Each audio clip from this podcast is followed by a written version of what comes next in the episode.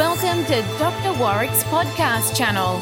Warwick is a practicing cardiologist and author with a passion for improving care by helping patients understand their heart health through education. Warwick believes educated patients get the best health care. Discover and understand the latest approaches and technology in heart care and how this might apply to you or someone you love.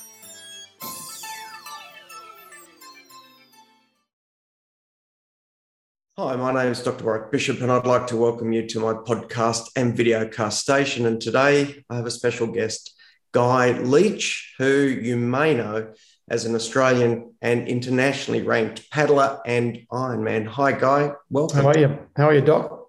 Yeah, I'm good, thank you. Look, um, I was particularly interested, and I think some of the listeners will be particularly interested in just having a bit of background and understanding for what it's like the journey of being a professional sportsman. Where did you start?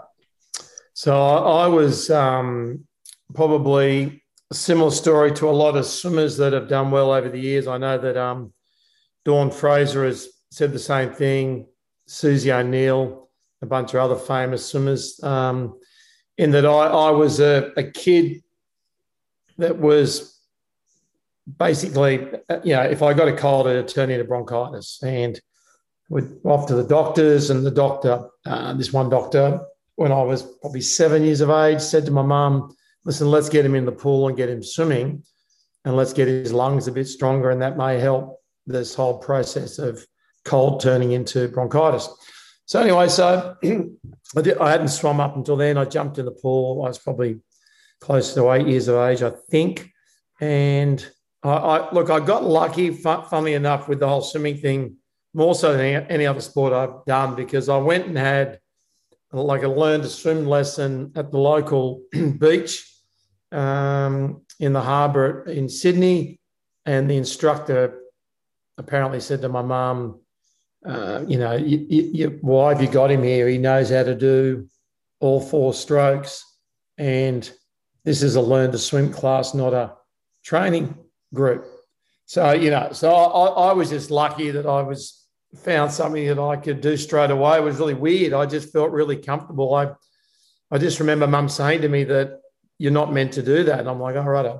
So they threw me into the pool three days a week in a, in a training group when I was eight. And I progressed so quickly in the pool that the swimming coach there said, let's get Guy to enter the state titles.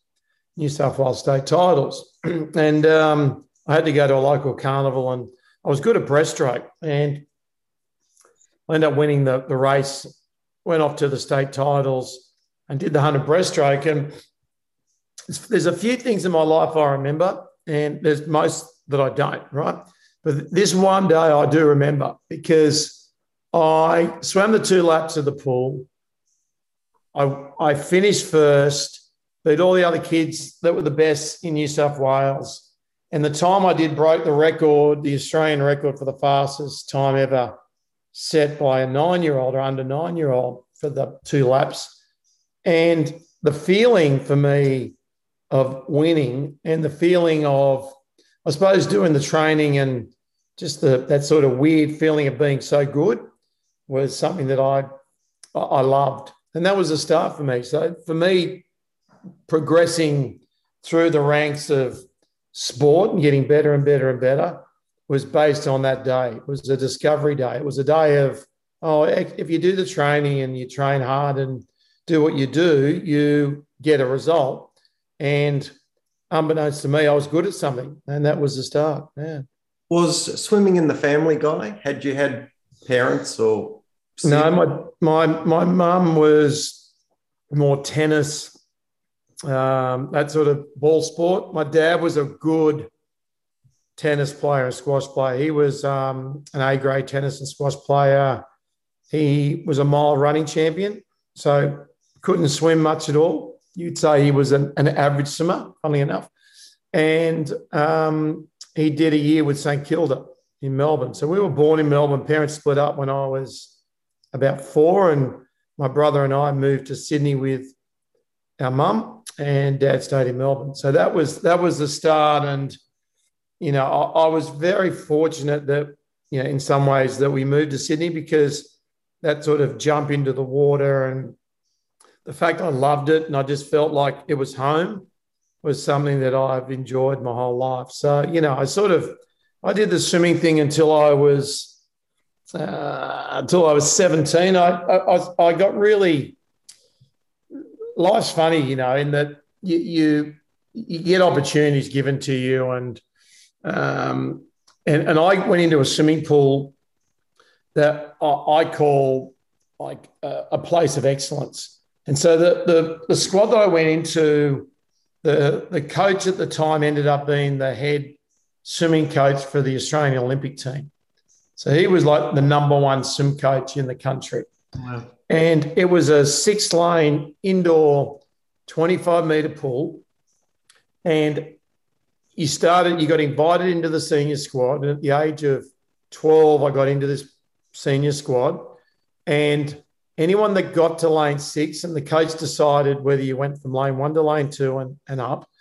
Um, if you made lane six, anyone that was in lane six was getting on a plane going to the Olympic Games as they qualified. They were going to the Commonwealth Games, they're going to the World Championships, and everything else where you represented your country. So, for me as a 12 year old that rocked into this pool, it was very clear that if I could get to lane six, I was representing Australia and making a, an, a, an Australian swim team. So for me, um, my goal and my journey was very clear at that age. And so it wasn't muddled, uh, wasn't diluted, and all my energy went into that. And it was a very powerful thing. And yeah, at the time, you don't think a lot about it when you're that age and you're just doing what you're doing. But um, you know, we, I, I was introduced at the age of 12 to, you know, logbooks, journals, where, you know, the coach would say, write down what you did for the day in training, um, write down any observations. Um, at the end of the week, when you finished the the you know the eight sessions or whatever it was that we had to do at that, at that age, you you give yourself a mark out of ten for the effort you thought you put in, and any comments around that. And you gave the book back to the coach, Coach Gathercole. And in that book, there were goals at the front. So, of the six events you were going to compete at, at the Australian titles that year, um, you had to put down what your personal best time was in one column. In the next column, in, in six months' time, the time that you thought you could achieve. And then the next column, was the time that you thought you could do in 12 months' time. And, you know, imagine a 12 year old kid getting given this book, and that was the assignment to start with was to come up with these times. Now, it wasn't just a case of writing the times down. The coach then, um, he, he would negotiate with you based on the times you put. If he felt the time was too easy for you to achieve, then, then it was a discussion with the head Olympic swim coach and a 12 year old on why I thought that time was fair and the, the time that he gave that was two seconds harder was more appropriate. So once we signed off on these, I had to memorize them to the 10th of a second.